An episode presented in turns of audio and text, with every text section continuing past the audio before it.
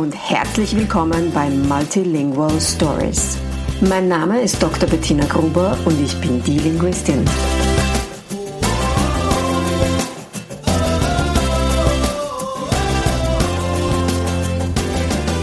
Ich unterstütze voller Begeisterung mehrsprachige Familien mit Herz und Verstand auf ihrem individuellen Weg, damit ihre Kinder alle Familiensprachen erfolgreich und mit Leichtigkeit lernen können. In meinem Podcast bekommst du sehr persönliche Geschichten von Mehrsprachigkeit aus der ganzen Welt zu hören. Lehn dich zurück und lass dich inspirieren. Hallo und herzlich willkommen zur heutigen sehr aufregenden Folge von Multilingual Stories. Mein heutiger Gast ist der am meisten gewünschteste Gast für oh. meinen Podcast. Jedes Mal, wenn ich auf Instagram gefragt habe, wen soll ich einladen, without fail, mehrmals kam ein Name. Kids Dog. Hallo und herzlich willkommen. Hallo. Dr. Vito, jetzt haben wir so viel geübt vorher, gell? aber es ist Portugiesisch. Ist ein Wahnsinn. Gattino, Gattino reicht. Genau. Dr. Vito Gattino, herzlich willkommen hier bei mir im Hallo. Podcast. Ja, danke für die Einladung. Wir haben es jetzt, glaube ich, ein halbes Jahr lang versucht, einen Termin auszumachen. Ja, das ich stimmt. muss das dazu sagen. Vito hat mir gestern am Abend geschrieben und gesagt, hast du spontan heute oder morgen Zeit? Genau, also wenn, äh, das war am besten jetzt so, ne? Weil wenn es passt, dann passt und dann machen wir es schnell und dann ist auch super. Genau. Ich freue mich riesig, dass du hier bist. Obwohl dich ganz viele schon kennen, stell dich doch bitte trotzdem vor. Wer bist du? Was machst du? Genau, ich bin äh, Dr. Vitor Gattino, ich bin Kinderarzt, also Facharzt für Kinder- und Jugendmedizin und in Deutschland, in Frankfurt und äh, genau, und habe vor zwei Jahren in Social Media angefangen, ähm, über TikTok und dann jetzt eigentlich nur noch Instagram, ähm, habe ein Buch geschrieben, bin Spiegel-Bestseller-Autor. Ist verrückt, dass man das, das sagt. Ja, ja ist verrückt. Ja. Äh, und äh, machen Podcast auch, genauso wie du. Ähm, haben da auch den Deutschen Podcastpreis gewonnen. Also äh, irgendwie ganz verrückt alles in den letzten zwei Jahren. Und genau, noch auf Social Media bekannt als Kids Doc. Ähm, und da habe ich immer so meine wochenendlichen Kolumnen, sage ich mal, wo ich dann Fragerunden mache und so. Genau. Ja, voll schön, dass du hier bist. Ähm, wir haben uns ja auch über Instagram kennengelernt und ich kann mich noch sehr gut erinnern. Ich habe ein Live auf Instagram gemacht und du warst da drinnen. Damals war dein Profil noch wesentlich kleiner, als es heute ist. Du warst in dem Live drinnen und du hast mich nachher angeschrieben weil dich das Thema irgendwie interessiert hat, ähm, wie denn das so ist, wenn man seine Kinder mehrsprachig aufwachsen lässt. Erzähl mal, wie kommt es überhaupt dazu, dass, ich meine, am Namen und an meiner Schwierigkeit, den Namen auszusprechen, merkt man es ja schon. ähm, wie kommt es überhaupt dazu, dass deine Kinder zwei beziehungsweise sogar mehrsprachig aufwachsen sollen? Genau, also ähm, meine Eltern kommen ursprünglich aus Portugal und sind in den 70er Jahren hergekommen nach Deutschland und ähm, dadurch bin ich damals ähm, einfach zweisprachig aufgewachsen. Ähm, und ähm, jetzt, wie gesagt, ich habe ja Kinder, jetzt drei und dann hatten wir uns, meine Frau und ich, wir hatten uns überlegt, dass wir das gerne auch weiterführen, fortführen würde. Meine Frau ist ähm, keine Portugiesin, sondern sie ist halb Deutsch, halb Polin, das heißt, sie, und sie kann auch sehr gut Polnisch, aber auch gut Portugiesisch. Und ähm, genau, und da hatten wir wir uns dann überlegt, irgendwie hm, beim ersten Kind hatten wir es angefangen, da lief es ganz gut und dann haben wir es irgendwie dann doch irgendwie ähm, äh, schleifen lassen und dann habe ich das gesehen live und dann habe ich gesagt, nee, da müssen wir jetzt irgendwie schauen, dass wir da äh, weitermachen. Hm. Ich würde jetzt ähm, am Einsteigen gerne ein bisschen bei deiner Geschichte, wenn es dir recht ist. Also wie war denn das bei dir? Wie bist du aufgewachsen? Zu Hause wurde nur Portugiesisch gesprochen oder wie war das?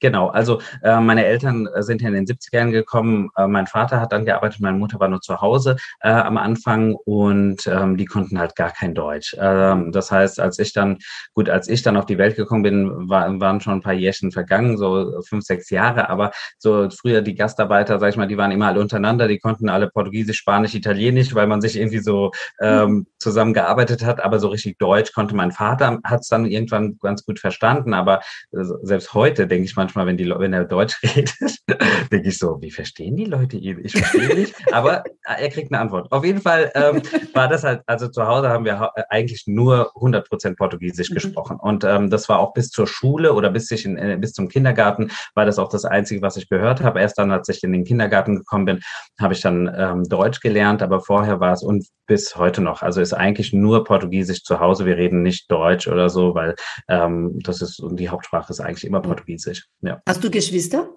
Genau, ich habe einen älteren Bruder, der ist sechs Jahre älter und da war das auch so. Also wir reden, also mein, mein Bruder ist lustig, also das kennt man vielleicht, wenn man Geschwister hat, ähm, wenn man mehrsprachig aufgewachsen ist oder aber auch mit Freunden, die jetzt zum Beispiel auch Portugiesen sind, die hier in Deutschland wohnen, man, man redet so ein Mischmasch, ne? Es ist so, also wir reden so, man redet das, was halt schneller ins, in, in den mhm. Kopf kommt, das sagt man dann einfach.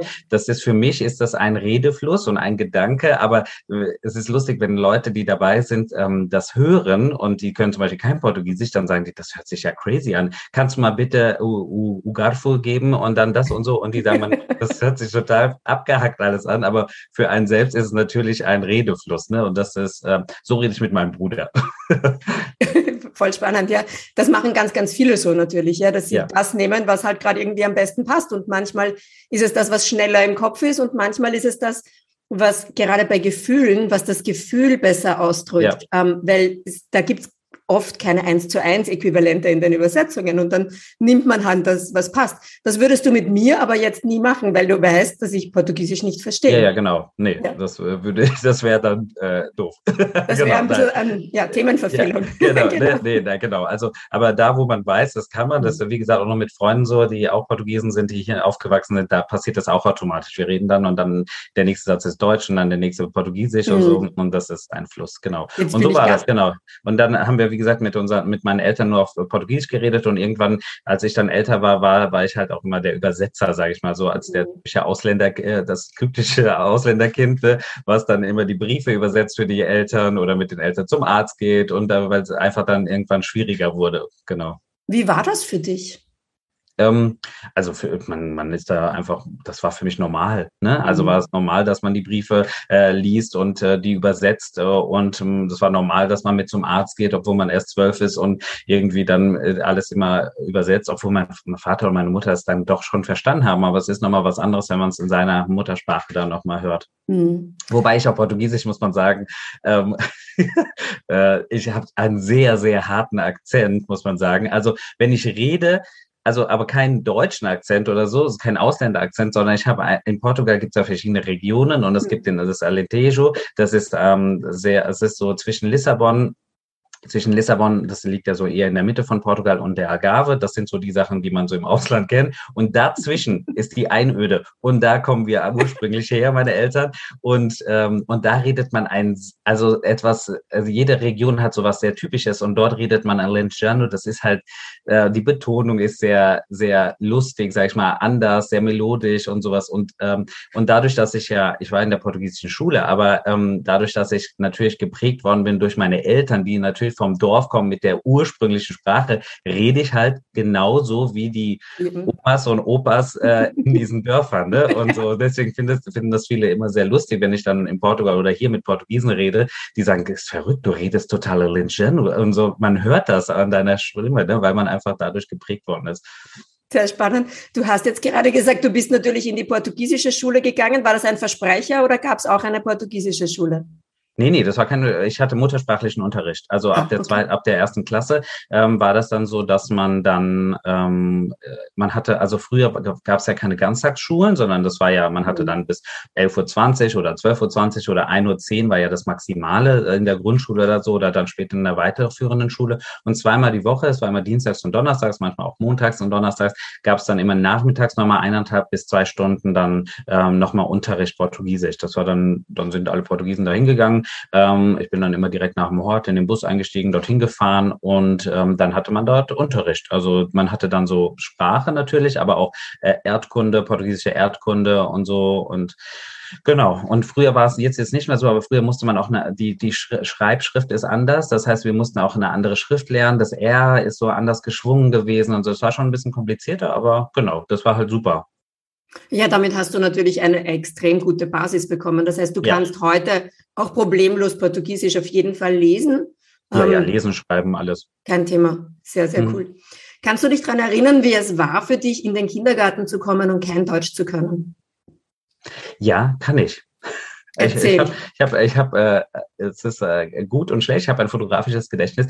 Deswegen kann ich mich an solche speziellen Sachen sehr erinnern. Und ich kann mich erinnern, dass ich in den ersten Tagen, ähm, die ich im Kindergarten war, meine Eltern zu Tode genervt habe, weil ich bin nach Hause gekommen und ich wollte alles wissen. Ich wollte, ich bin, ich rede gerne und viel und, okay. äh, und ich wollte dann mit den Kindern und mit den Leuten reden. Und das war mir total egal, dass ich die nicht verstanden habe. Das war mir egal. Aber ich wollte reden und wollte mich mitteilen. Und deswegen habe ich dann, weiß noch, tagelang immer gesagt, äh, wie sagt man Kugelschreiber, wie sagt man das? Äh, und dann haben meine Eltern das halt gesagt, so wie man es halt, wie sie es, die wussten ja auch ganz viele Wörter. Es war ja nicht so, dass sie jetzt kein Deutsch konnten.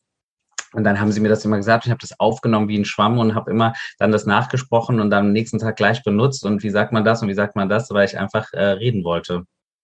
Das heißt, der Kommunikationswille war so hoch, dass du wahrscheinlich, ich, ich, ich schätze jetzt einmal grob, innerhalb der ersten drei Monate es hingekriegt hast, dass du dich dort verständigen konntest. Ja, das ging ganz schnell. Also sagen meine Eltern auch noch. Die sagen, du, innerhalb von kurzer Zeit konnte ich, äh, hab, konnte ich mich ganz normal unterhalten. Mhm. Ja, sehr cool. Das ist ja etwas, wo viele Eltern ja auch oft äh, Sorge haben. Wie mache ich das am besten, wenn mein Kind in den Kindergarten kommt, aber die Umgebungssprache noch nicht kann? Ja, ähm, also le letztendlich kommt es natürlich ein bisschen aufs Kind darauf an, ist man jetzt eher introvertiert, extrovertiert oder so, aber man, man darf nicht unterschätzen, dass man, dass Kinder gerade, wenn sie sehr jung sind, auch äh, einfach äh, nonverbal ja kommunizieren und dann die Sprache ja dann dazu kommt. Ne? Also dass man dann und dass die Sprache dann eher so nebenbei ist und die Handlung oder das, was gemacht wird, ja im Vordergrund steht und dadurch ja dann die Verknüpfung entsteht und dass genau. dieses Lernen dann da viel einfacher ja noch ist, mhm. als wenn ich mich zu Hause jetzt mit meinen 40 hinsetze und sage, so, jetzt mache ich mal, lerne ich mal Vokabeln, ne? Und so, ne? Das ist halt nochmal eine andere Hausnummer. Ja, ja. Das stimmt, absolut, ja. Ähm, jetzt bin ich ganz neugierig. Du hast ja gesagt, deine Frau spricht auch sehr gut Portugiesisch. Machst du dieses Mischen mit ihr zu Hause auch? Äh, nein, Portugies Portugiesisch ist unsere Geheimsprache. Ah. Wir, wir, wollen, dass unsere Eltern, äh, unsere Kinder, weil unsere Kinder äh, können auch Englisch äh, ein ähm, bisschen und äh, durch die Schule und deswegen haben wir ist Portugiesisch unsere Geheimsprache, wobei das jetzt auch immer schwieriger wird, weil die Kinder ein bisschen mehr Portugiesisch verstehen. Ähm, aber das ist so, wenn wir irgendwie, was heißt ich, wegen irgendwelchen Geburtstagsgeschenken oder irgendwas sagen wollen oder so, dann äh, reden wir dann einfach auch Portugiesisch, weil wir wissen, gut, das versteht jetzt keiner. Genau. Ja, aber mittlerweile verstehen sie ja doch ein bisschen was. Ja, das stimmt. Also sie verstehen immer mehr, ne? Und deswegen äh, wird das jetzt auch immer weniger, aber äh, ich sag mal so, wenn man ganz schnell redet, dann geht's noch. okay. Sehr cool. Ähm, du hast gesagt, bei eurem Jüngsten, da habt ihr das am Anfang noch gemacht mit Portugiesisch ähm, und dann ist euch das irgendwie ein bisschen entglitten. Ihr habt aber da relativ viel, wie ich zufällig weiß. Ähm, doch wieder in den Griff bekommen. Genau, also ähm, ich hatte dir ja geschrieben und habe gesagt, irgendwie müssen wir das doch in Angriff nehmen, weil gerade beim ersten war das so, dass wir wirklich viel äh, Portugiesisch am Anfang geredet haben. Eigentlich, ich habe nur Portugiesisch mit ihm geredet und äh, zu Hause haben wir Deutsch geredet, aber wenn ich alleine mit ihm unterwegs war oder alleine mit ihm geredet habe, haben wir eigentlich Portugiesisch geredet oder die meine Frau auch immer zwischendurch. Und ähm, und dann war es so, dass zum Beispiel sein das erste Wort, was er überhaupt so richtig angewendet hat, war gar nicht, war Agua. Ne? Agua ist Wasser auf Portugiesisch und im Kindergarten wunderten, also in der Krippe, er war in der Krippe, wunderten sie sich dann alle, dass alle Kinder nur noch Aqua sagen und keiner mehr Wasser sagte, weil, äh, weil er das da so, so implementiert hatte, das Wort. Also er hat das dann schon benutzt, bis er dann irgendwann halt wirklich, also mit zwei Jahren das nicht mehr wollte. Er hat dann einfach gesagt, er möchte nicht mehr Portugiesisch reden, er möchte es nicht, er möchte Deutsch reden, ähm, das stört ihn und äh, da konnten wir machen, was wir wollten und dann hat sich das halt eingeschlichen dass wir nicht mehr damit äh, nicht mehr geredet haben, weil ich muss auch ganz ehrlich sagen, ich kann gut Portugiesisch, ich kann auch, äh, ich kann mich ganz normal unterhalten und sonst irgendwas, aber ähm, also ich finde es schwierig und äh, da habe ich mich auch schon belesen und da hast du uns ja auch äh, äh, viel erzählt, ähm, dass natürlich, also also ich träume zum Beispiel auf Deutsch. Mhm. Ne? Das ist ja schon mal das Erste. Das Zweite, ähm, äh, Gefühle ausdrücken und sonst was mache ich auf Deutsch. Ne? Und dann in dem Moment, wo man mit seinem Kind bestimmte Sachen besprechen will oder irgendwie äh, caring sein will, also sich um äh, trösten will oder sonst was, dann kann ich das nicht auf Portugiesisch. Ich kann das nicht. Also äh, das, das, das kommt mir so gekünstelt vor. Also es ist auch gekünstelt, weil ich es nicht kann. Und, ähm, und das hat sich nicht gut für mich angefühlt. Und deswegen bin ich dann, je älter er wurde und je mehr wir wirklich in die Kommunikation getreten sind und konnte sehr früh sehr perfekt sprechen, ähm, war das halt ähm, keine Option mehr für mich. Es ging nicht mehr. Ich konnte nicht mehr mich normal mit ihm unterhalten auf Portugiesisch, weil einfach mein Wortschatz oder ne, das hat einfach nicht gereicht, auch das mhm. Gefühl in den Wörtern. Und deswegen ist es dann tatsächlich zum Schleifen gekommen. Und dann haben wir, wie gesagt, haben wir dich ja angesprochen und dann über hat es Ewigkeiten gedauert, weil, weil von unserer Seite hat es nicht so gut geklappt und sonst was. Und dann haben wir ja bei dir auch so einen ähm, Kurs gemacht und äh, begleitet und da immer wieder geschaut, ähm, wo können wir ansetzen und da haben wir einige Sachen dann tatsächlich äh, übernehmen können und machen jetzt immer noch. Wir könnten viel, viel mehr, das weiß ich. Wir könnten viel, viel mehr, aber aktuell einfach mit dem Baby und äh, vorher mit, das war halt schwierig. Ne? Aber wir gucken, dass wir jetzt einfach immer wieder am Ball bleiben und unsere Sachen, die wir so haben, haben und das läuft ganz gut. Super. Wie sprichst du mit dem Baby?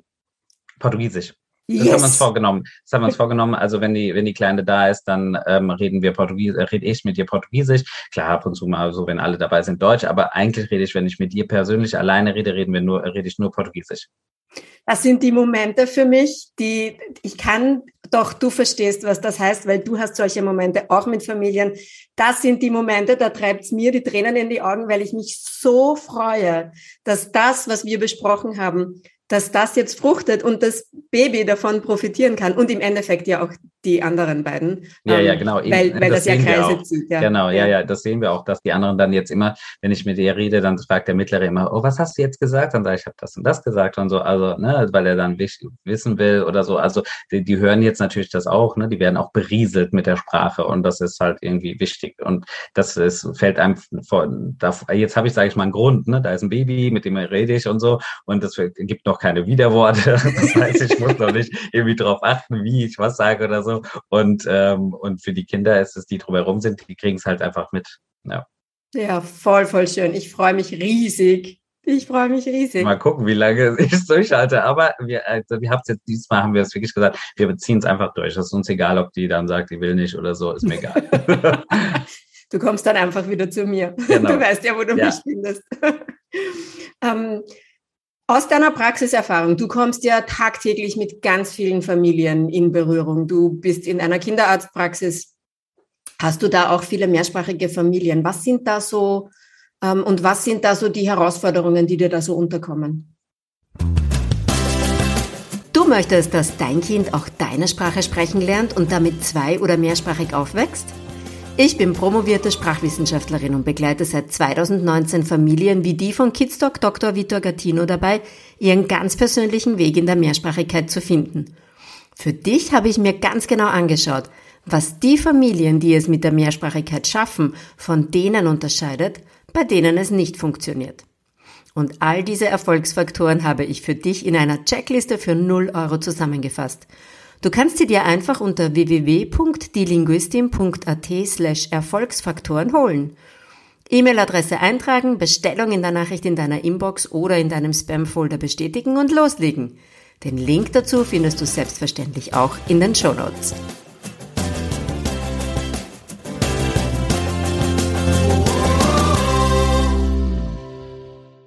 Ähm, also sehr, sehr viele. Ne? Wir wohnen, äh, die Praxis ist in Frankfurt am Main. Das ist auch in einem äh, Stadtteil, wo äh, der Ausländeranteil sehr hoch ist, äh, der Immigrantenanteil. Und ähm, hauptsächlich muss man sagen, sind es eher so türkischsprachige äh, sprachige oder arabisch sprechende Familien. Und ähm, da, da sieht man halt, äh, dass, also die machen es, also ich muss sagen, das ist ganz häufig gar kein Thema, muss man sagen, weil häufig äh, bei sehr vielen Familien äh, sprechen die, äh, spricht die Mutter, also bei diesen arabisch sprechenden oder türkisch sprechenden Familien häufig die Mutter noch nicht so, also nicht gut Deutsch, weil sie einfach in ihrer Community viel äh, unterwegs ist und nicht so viel, ähm, so ein bisschen wie bei mir, als ich Kind war, ne, der, die Mama, meine Mutter hat dann auch gearbeitet und konnte dann auch ganz gut Deutsch, aber wie gesagt, man kommt, man kann einkaufen gehen, so, ne, aber äh, zu Hause wird halt immer die Muttersprache noch geredet und so ist es bei den meisten tatsächlich noch und dadurch kriegen die Kinder einfach die Sprache mit und ähm, unser, mein, also bei mir geht's eher darum, tatsächlich zu gucken, dass die Kinder irgendwann auch das Deutsche dann äh, mitbekommen. Ne? Das ist eher das Problem gar nicht,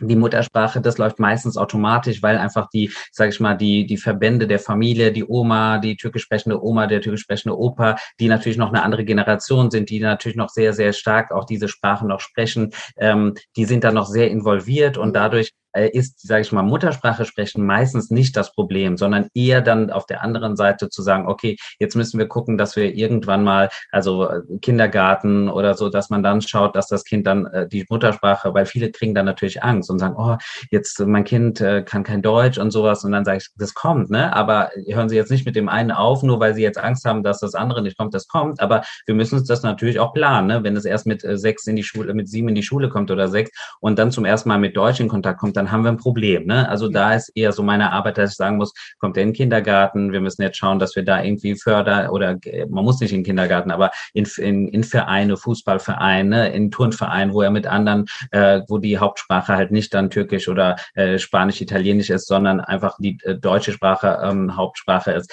Das ist, ähm, das ist tatsächlich äh, meine Arbeit, die ich da habe, weil ich sehe natürlich dann auch wirklich auch, es gibt Kinderfamilien, die dann zum Beispiel die Kinder auch auf einen keine Ahnung, also Russisch sprechen, diese sprechen Russisch zu Hause und dann geht der Kind, geht das Kind auch in einen Russisch sprechenden Kindergarten und sowas und dann kommt es plötzlich in die staatliche Schule und dann sitzt es da, ne? Und dann kann es natürlich, weil im russischsprachigen Kindergarten nicht nur hundertprozentig Russisch gesprochen wird, aber äh, der Mensch, der ändert sein Verhalten nur, wenn ein bisschen Leid und Druck da ist. Ansonsten, wenn es gemütlich ist, macht man gar nichts, ne? Und deswegen ist es ja auch ein Kind, wäre ja richtig doof, wenn es dauernd irgendwie sich anstrengen muss, wenn es weiß, mit dem Russisch sprechen zum Beispiel in dem Fall komme ich total gut zurecht. Warum, wo ist denn da überhaupt der, der Druck, äh, dass ich jetzt was ändern sollte? Ne? Das wäre mhm. ja total Irrsinn, wenn ich das machen würde. Und deswegen machen die das natürlich nicht. Und dann sind sie plötzlich in der ersten Klasse und haben dann ein Problem. Ne? Und deswegen da ist so meine Arbeit, dass ich sage, okay, wir müssen jetzt irgendwie gucken, dass wir bei den Vorsorgen und so, wird das ja auch immer getestet, dass man schaut, okay, jetzt müssen wir in die richtige Richtung auch nochmal ein bisschen einlenken für die Schule.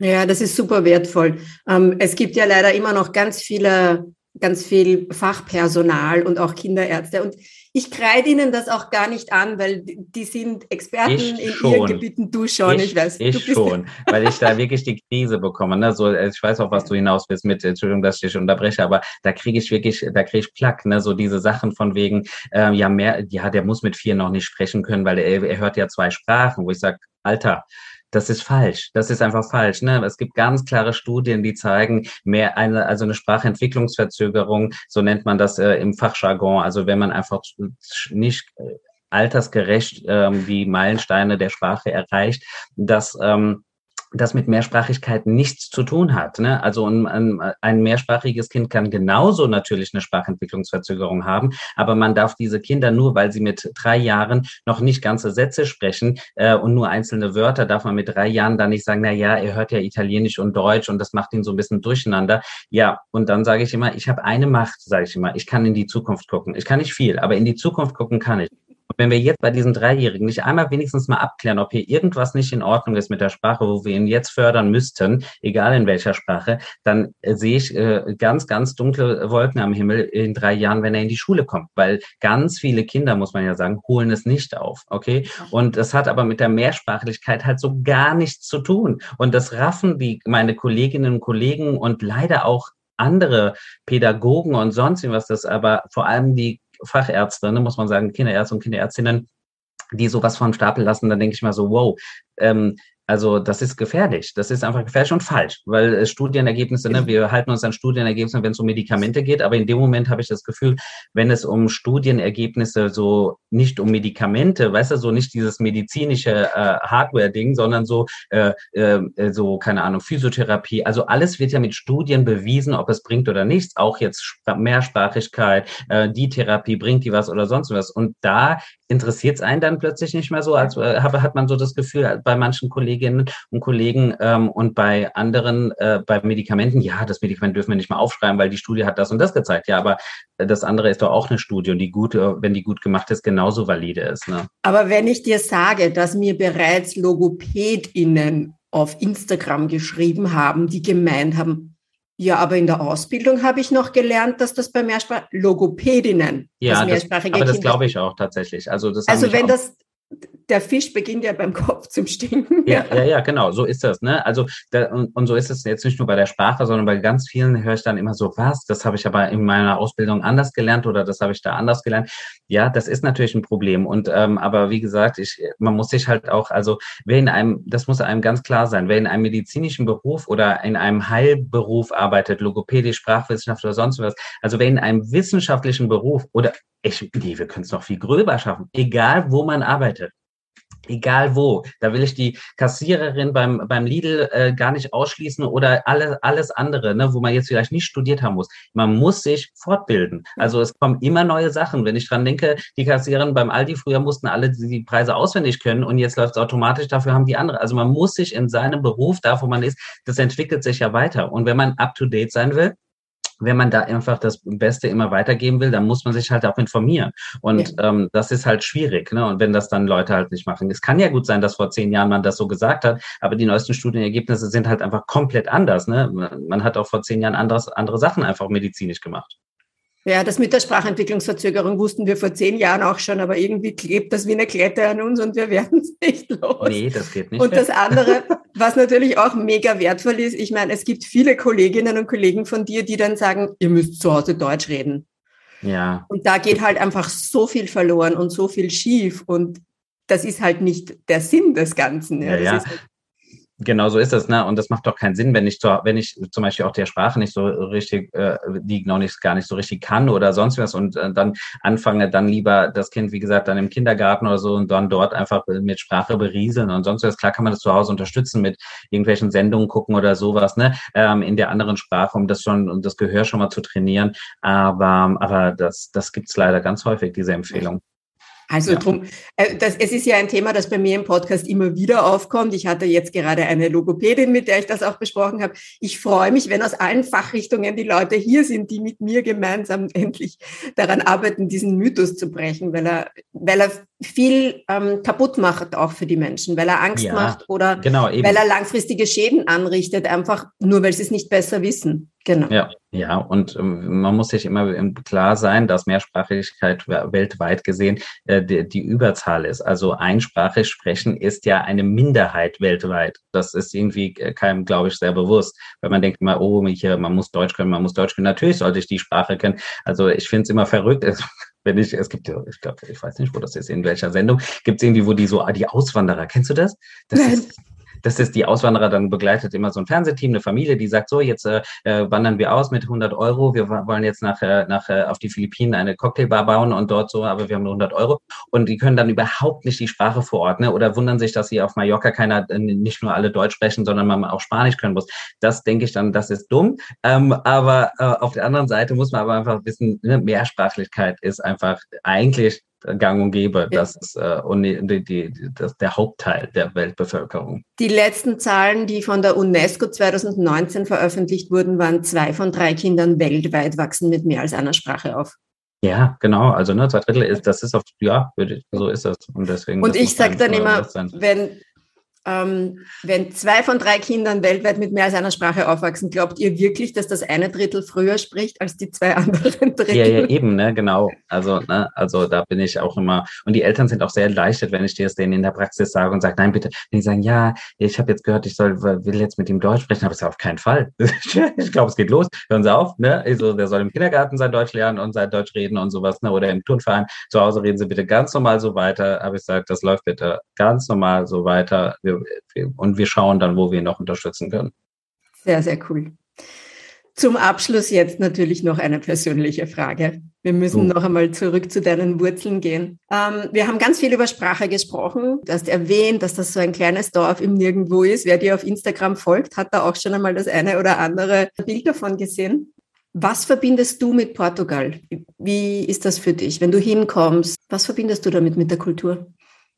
Also Portugal ist für mich ähm, tatsächlich äh, Kindheit, weil wir immer im, es war immer so, dass wir dann im Sommer, einmal im Jahr sind wir nur nach Portugal gefahren mit dem Bus, 36 Stunden und wow. ähm, ja, gruselig. Und, ähm, und dann war das, ähm, Ja, genau. Ne? Wir hatten kein Auto früher und also hatte eh keiner einen Führerschein. Und deswegen war das wirklich äh, für mich aber auch immer Kindheit. Ne? Mein Sommer wurde, äh, habe ich immer dort verbracht. Ich habe, glaube ich, in 14 Jahren nur einen Sommer hier verbracht, ansonsten alle dort. Ähm, ich kenne gar keinen deutschen Sommer, äh, so lange kannte ich ihn nicht. Und ähm, also für mich ist das, wie gesagt, ähm, ich würde nicht sagen Heimat, aber es ist halt so Urlaub. Ne? Also für mich ist das ähm, natürlich auch meine meine Großeltern waren ja dort, die sind, die ganze Familie ist ja dort. Wir haben hier ganz ganz wenig Familie nur in, also so direkte Familie. Wir haben viele sehr gute Freunde, die wie Familie sind, muss man sagen, ähm, wo ich auch Tante sage, obwohl sie gar nicht meine Tante echt sind, ne? aber die einfach mit denen ich aufgewachsen bin. Ähm, aber in Portugal, wie gesagt, das ist tatsächlich äh, Familie. Mein Vater wohnt ja dort, meine Mutter liegt, äh, ist verstorben, da war ich äh, 18, die liegt dort begraben, also auf dem Dorf. Das heißt, äh, zurückkommen ist halt immer auch erstmal ans Grab, aber auch tatsächlich einfach Familie. Äh, die Großtante ist dann noch, mit der man aufgewachsen ist. Also meine ganzen Cousins und Cousinen. Man kann sich vorstellen, als Südländer hat man unfassbar viele Cousinen und Cousins. Und, ähm, und das ist halt dann dort. Und das ist halt so ein bisschen wie, ähm, also ich weiß nicht, wie es in anderen Ländern ist, ich kann es jetzt nur da, da äh, beschreiben, aber egal wie lange man weg war, wenn man jetzt zwei Jahre wegen Corona, sobald man dort einmal da ist, dann ist das sofort so, als wäre man die ganze Zeit da gewesen. Ne? So wie mit guten Freunden, ähm, mit den Cousins oder Cousinen, egal wie lange man sich, die, man kann ganz normal äh, loslegen, als hätte man gerade gestern das letzte Mal gesprochen. Also das ist so, man ist sofort dabei, es ist nicht so komisch, man ist nicht zu Besuch, sondern man ist jetzt da und komm, lass uns dahin gehen und sonst was. Und das ist halt das Schöne. Also es ist ein ganz essentieller und wesentlicher Teil auch von dir. Ja, also definitiv. Also ähm, äh, ich finde schade, dass ich wirklich selten da bin, weil man natürlich, äh, das merkt man ja mit einem gewissen Alter, dass natürlich alle anderen auch alt werden und gerade dann ne, alle so nach und nach wegsterben, sage ich mal, die, die Tanten und sowas, die hier natürlich auch alle älter sind. Und wenn man dann zurückkommt, ist es halt dann schon ein bisschen anders, weil die eine Tante, die immer vorbeikam und als erstes Hallo gesagt hat, die gibt's nicht mehr. Also deswegen denke ich mir so, oh, die Zeit ist so kostbar, man müsste eigentlich häufiger hin, ne? aber es ist halt schwierig, ne? wenn man äh, Kinder hat und dann nur in den Ferien oder so, das ist dann immer schwierig. Aber es ist auf jeden Fall ein sehr wichtiger Teil und einfach, ich finde, ähm, da ist alles sehr herzlich, sehr kinderfreundlich. Es ist alles, es ist nochmal ein bisschen, also ich liebe Deutschland und ich sage auch, wenn jemand mich fragt, dann sage ich nicht, ich bin Portugiese, sondern ich sage, ich bin Deutscher. Ich bin Deutsch. Okay. Ganz durch und durch. Ähm, ähm, äh, ich bin nicht, äh, ich habe auch keinen portugiesischen Ausweis oder sonst was. Ähm, also ich bin schon deutsch, muss man sagen, aber ähm, mit portugiesischen Wurzeln, würde ich sagen. Ne? Meine Eltern kamen aus Portugal und ähm, ganz viel ist auch noch dort, aber ähm, ich könnte zum Beispiel, glaube ich, nicht in Portugal arbeiten oder so, das würde mich verrückt machen. Ähm, aber so dort sein und mit den Leuten und die Herzlichkeit, das, das ist schon schön. Voll schön. Und das gibst du jetzt an deine Kinder weiter? Ich hoffe. Ja, ich hoffe, dass es klappt. Da habe ich gar keinen Zweifel dran. Ja. Ich glaube, du gibst das an ganz, ganz viele Kinder weiter. Nicht nur an deine, sondern an ganz, ganz viele ja. Kinder weiter. Ja. Lieber Victor, habe ich dir irgendeine Frage nicht gestellt? Gibt es irgendeine Geschichte, die du nicht erzählt hast, wo du dir denkst, das wird noch hierher passen? Gibt es noch irgendwas, was du noch loswerden möchtest? Nein, alles, alles gesagt. alles andere ist geheim. Nein, alles. das machen wir dann, das erzählst genau. du mir dann, wenn ich das, wenn ich genau. nicht mehr aufnehme. genau, nein, nee, alles, alles super, alles perfekt, alles gesagt.